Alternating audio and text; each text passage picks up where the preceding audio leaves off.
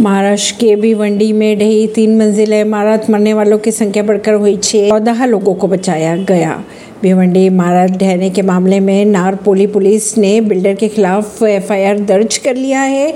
Builder Indrapal Patil को Thane police ने हिरासत में भी लिया है। आईपीएस की धारा 304 दो तीन सौ और बयालीस के तहत मामला दर्ज किया गया है। इमारत की ऊपरी मंजिल पर रहते थे चार परिवार। खबरों के अगर माने तो इमारत के ग्राउंड फ्लोर और पहली मंजिल पर गोदाम थी।